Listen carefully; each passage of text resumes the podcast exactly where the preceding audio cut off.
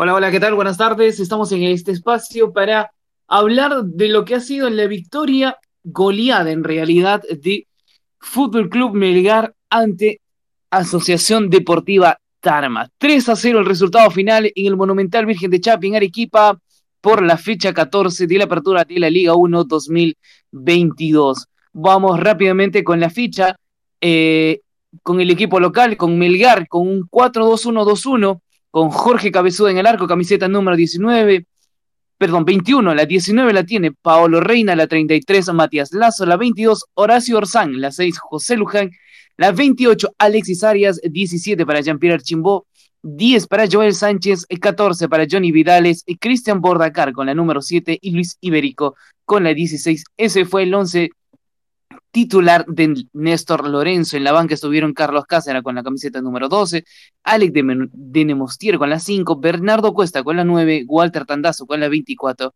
Kinji Cabrera con la 26, Martín Pérez Guedes con la 11 y 4 para Alejandro Ramos.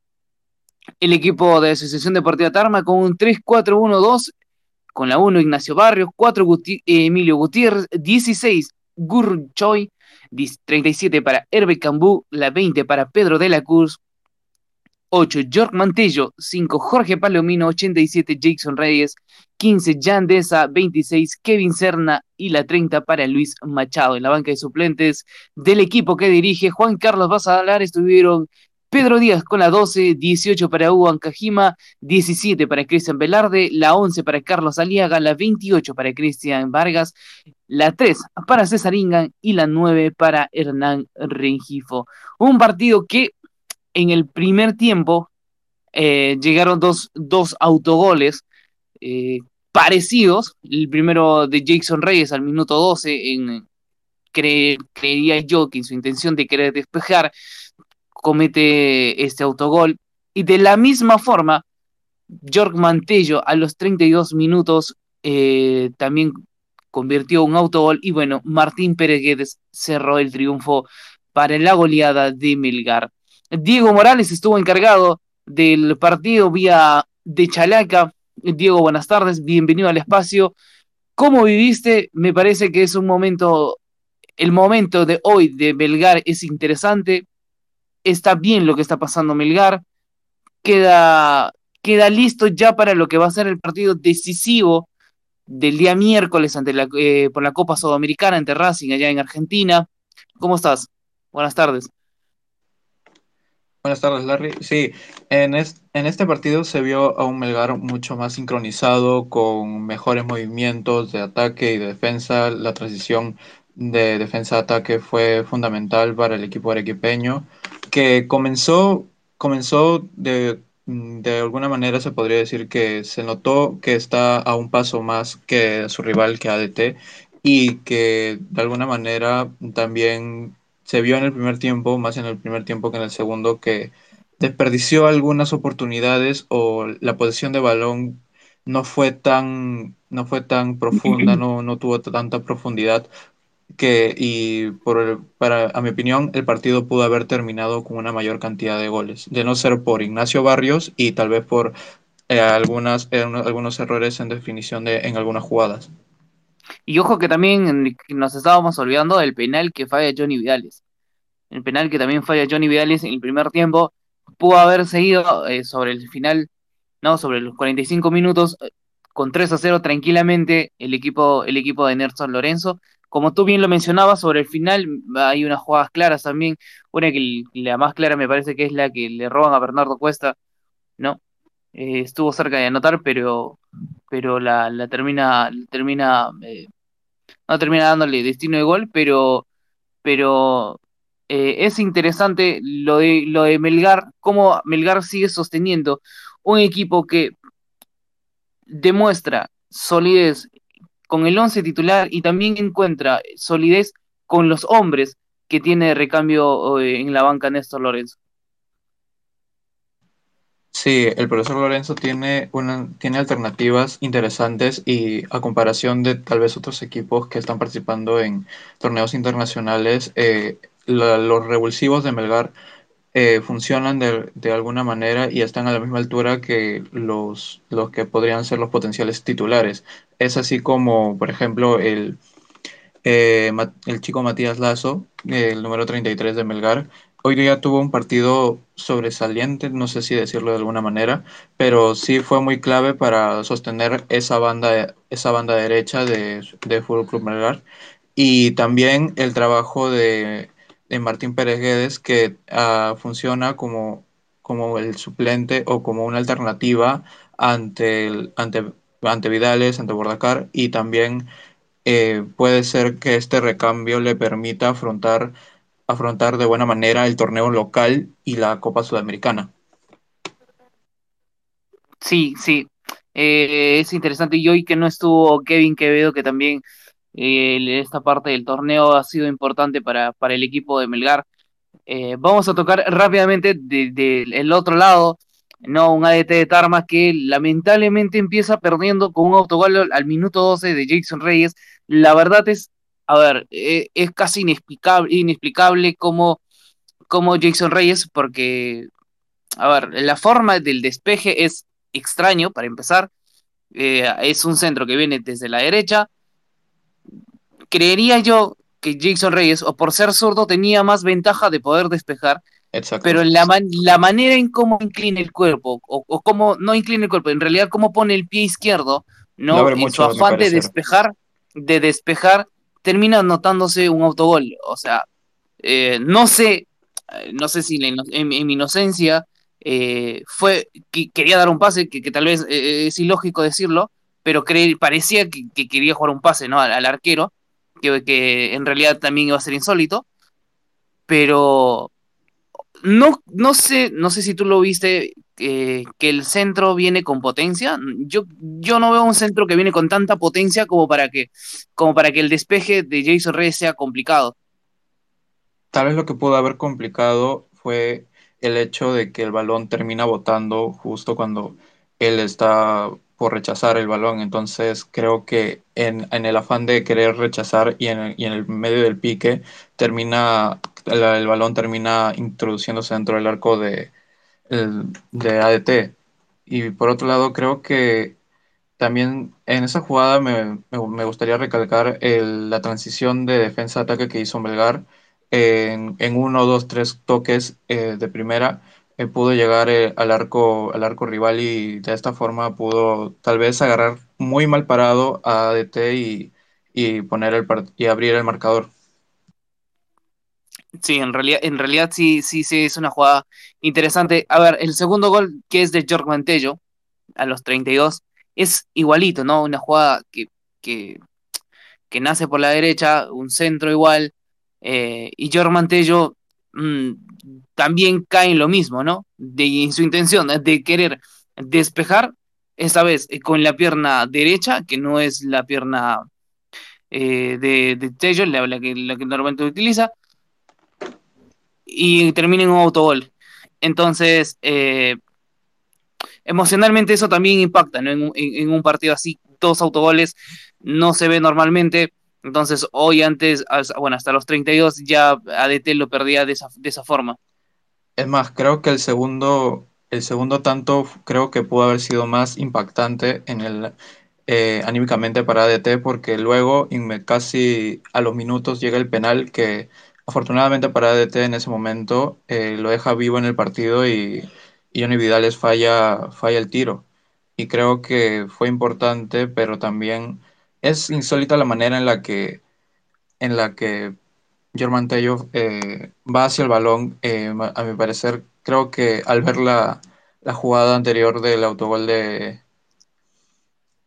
de, de, Jason Reyes, creo que pudo, que quiso sacar el balón de, de otra forma, pero al, al, parecer el resultado fue muy diferente a lo que él pensaba. Sí, después ya sobre, sobre el final, el gol de, de, Martín Pérez Guedes, ¿no? Ya para, para decretar la, la goleada de, de, Melgar ante un ADT que, eh, que tuvo chispazos eh, por ahí en momentos, pero que no lo termina, no lo terminó concretando, la verdad. Eh, le costó muchísimo recuperarse, ¿no? le costó muchísimo recuperarse un gol a los, 13 a los 12 minutos, un autogol, y, y, no encontró ese camino. En el segundo tiempo, el ingreso de Hernán Regifo, por ahí la idea tal vez de Juan Carlos Basalar era darle otro peso en el, en el ataque, del cual no, termina funcionando de la manera que él quiso, porque, porque le tuvieron bien referenciado a, Hernán. Es más, Hernán siento que se veía más que, jugaba más fuera del área, que no es su, su, su lugar cómodo dentro del campo, ¿no? Entonces, eh, no encontró eh, el, el, camino hoy ADT para, para, para incomodar a un Melgar que tranquilamente se, pudo, se quedó con los tres puntos. Sí, la recuperación de Melgar fue, fue también sobresaliente. El balón no le duraba a ADT.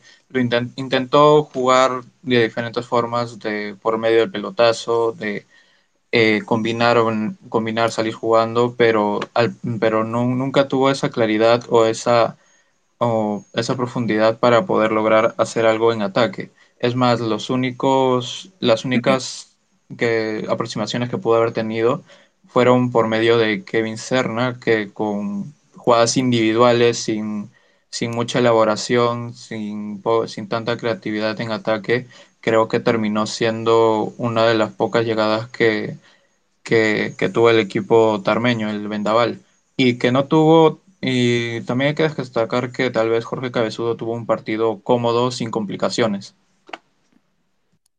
Sí, sí, sí. Cabezudo no, no, no tuvo mucho trabajo. Lo que sí lo tuvo eh, Ignacio Barrios, ¿no? Por el otro lado de, de, de la ADT, que no, como lo decimos, no encontró cómo hacer daño al, al, a Melgar, que cómodamente se termina quedando con los tres puntos. Y hoy, por, bueno, por ahora, hasta el domingo, que juegas por Huancayo, va a ser el líder de, de la, de la Liga 1, ¿no?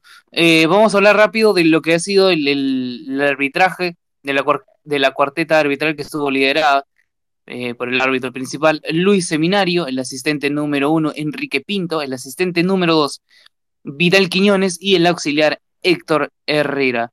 Pero ahora, a ver, eh, Diego Maranes, a ver si actualizamos la página, vamos a ponerle el puntaje, o me dices cuánto, cuánto fue el puntaje para, para la cuarteta arbitral de, de esta tarde en Arequipa.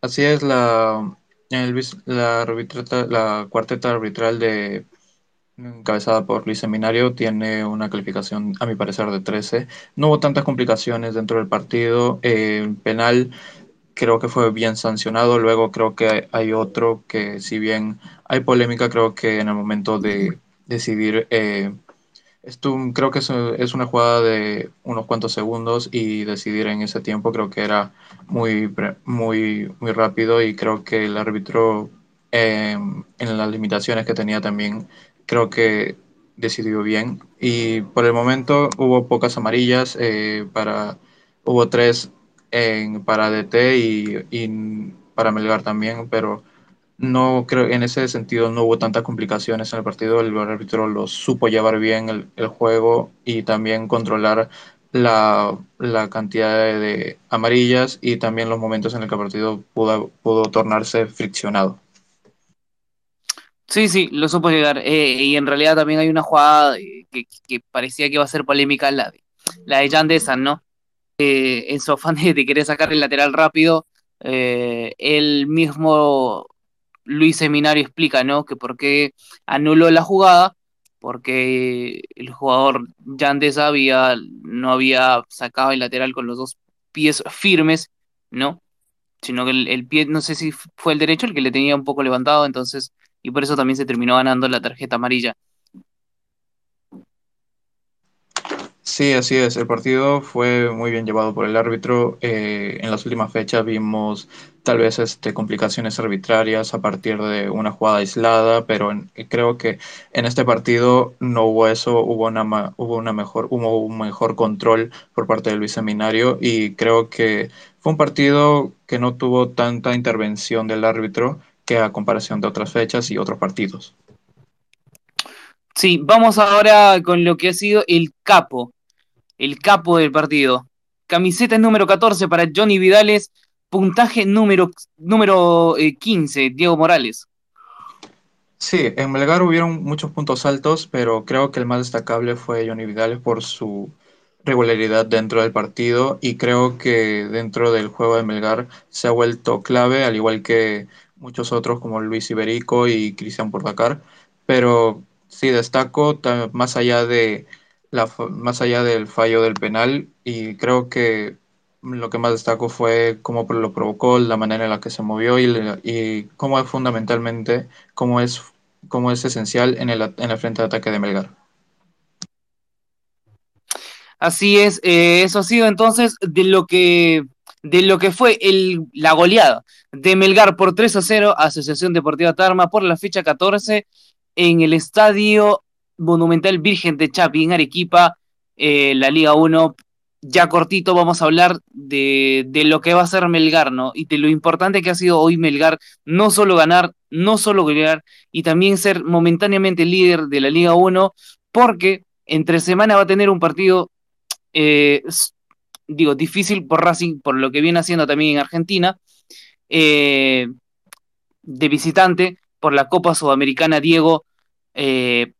Es un partido que si Melgar lo gana, yo creería que ya casi casi está en la siguiente fase de la, de la Copa Sudamericana. Sí, duelo, duelo vital para Melgar en la quinta jornada de la Copa Sudamericana ante un Racing que actualmente es, está entre los cuatro mejores de, del torneo argentino, está, es parte de los semifinalistas del torneo. Y creo que a Melgar le viene un, una seguidilla de partidos difíciles porque va a tener que visitar a Ayacucho iba a tener que recibir a la U, eh, pero creo que sí, es, es meritorio que pueda mantenerse compitiendo en dos frentes con, con tanta, con, con, tanta altura, con tanta regularidad. Sí, habrá que esperar entonces de lo que va a hacer Melgar en su visita el, el, el miércoles 18 a las 19.30 ante Racing, un Racing que el fin de semana jugará la semifinal de la Copa de la Liga de Argentina ante Boca Juniors de los peruanos Luis Advíncula y Carlos Zambrano. Bueno, eso ha sido todo en este espacio. Hemos conversado del, de la goleada de Melgar 3 a 0 ante ADT. Diego Morales, ¿algo para decir para ya cerrar? Que, que creo que Melgar eh, tiene tiene fundamentos para poder hacer un buen partido el miércoles y que en el torneo local le espera un fixture muy apretado, pero que creo que siento que se puede manejar con los argumentos que, que mostró hoy día y que mostró en las fechas pasadas. Gracias, Diego. Este ha sido el espacio de la victoria, goleada de Melgar 3 a 0 ante Asociación, Deportiva Tarma por la fecha 14 de la Liga uno. Nos estamos encontrando en cualquier momento, ciudadanos, como siempre aquí en Techalaca y hasta la próxima. Un abrazo, síganse cuidándose. Chau, chau.